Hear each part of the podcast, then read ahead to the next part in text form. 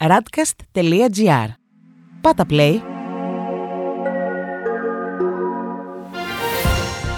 World Desk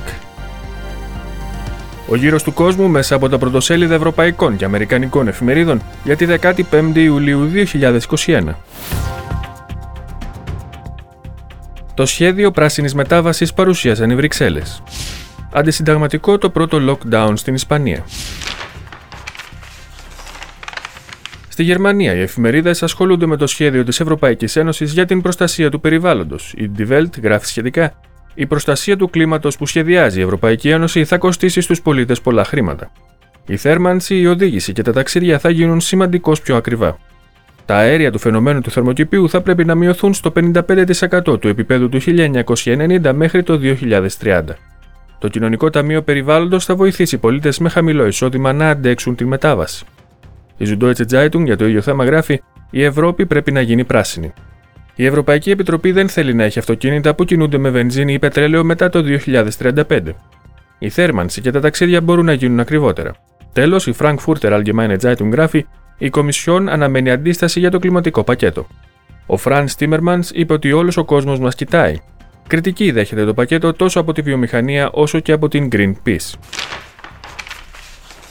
Στη Γαλλία, η Λεφιγκαρό γράφει φόροι οδηγίες στο πράσινο σχέδιο με μεγάλο ρίσκο των Βρυξελών.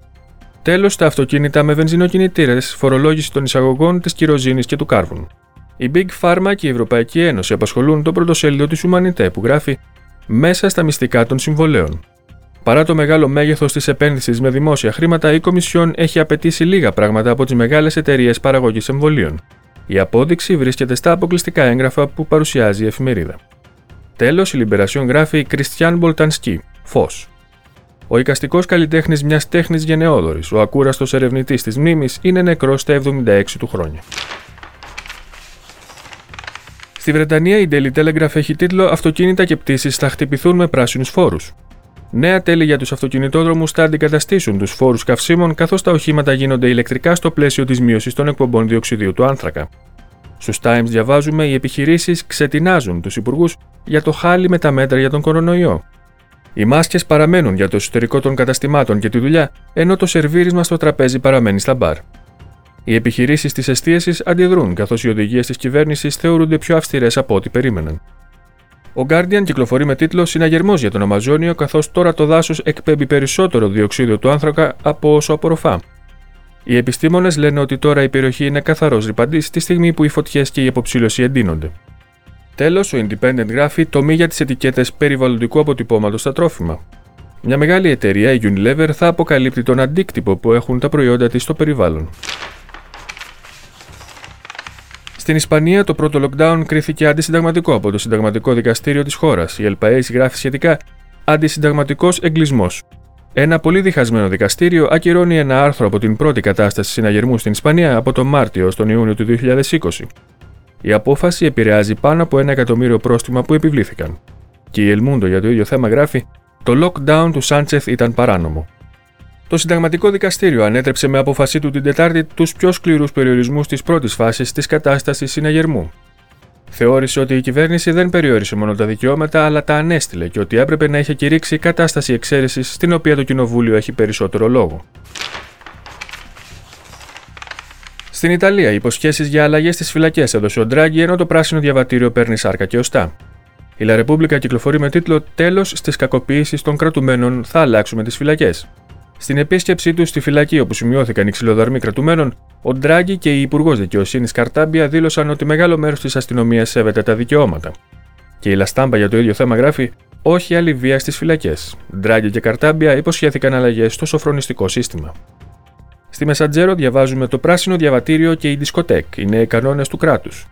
Ο κωδικός QR που θα επιτρέπει την είσοδο σε χώρους διασκέδασης θα δίδεται μόνο μετά από τις δύο δόσεις του εμβολίου. 17 εκατομμύρια Ιταλοί δεν το έχουν κάνει ακόμα. Τέλος, η Κορία Ρεντελασέρα γράφει πράσινο διαβατήριο, τώρα περισσότερες υποχρεώσεις. Το σχέδιο περιλαμβάνει την υποχρέωση επίδειξης πράσινου διαβατηρίου σε στάδια, event και γυμναστήρια. Συζητήσεις και για τα εστιατόρια. Παράλληλα, παρατηρείται αύξηση στα κρούσματα. Στις Ηνωμένες Πολιτείες, η Wall Street Journal γράφει: Ο Πάουελ λέει ότι η Fed θα αυξήσει τα επιτόκια αν ο κίνδυνος του πληθωρισμού επιμείνει. Ο διοικητής της Κεντρικής Τράπεζας των Ηνωμένων Πολιτειών, Τζερόμ Πάουελ, είπε ότι δεν θα διστάσει να αυξήσει τα επιτόκια για να συγκρατήσει τον πληθωρισμό, αν και περιμένει τις τιμές να πέσουν αργότερα μέσα στο έτος. Στη Washington Post διαβάζουμε οι θάνατοι από υπερβολική δόση εκτοξεύτηκαν το 2020. Σχεδόν 30% περισσότεροι θάνατοι από το προηγούμενο έτος καταγράφηκαν μέσα στην πανδημία. Το συνθετικό οπιοειδές φεντανίλ ευθύνεται για τους περισσότερους θανάτους.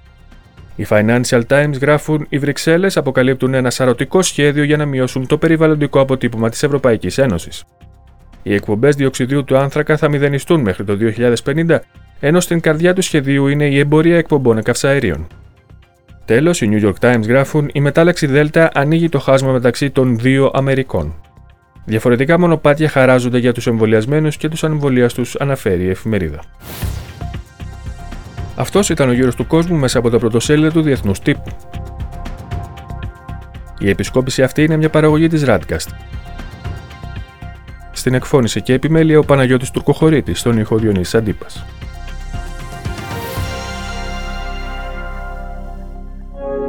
Ακούσατε ένα podcast της radcast.gr. Ακολουθήστε μας σε όλες τις πλατφόρμες podcast και στο radcast.gr.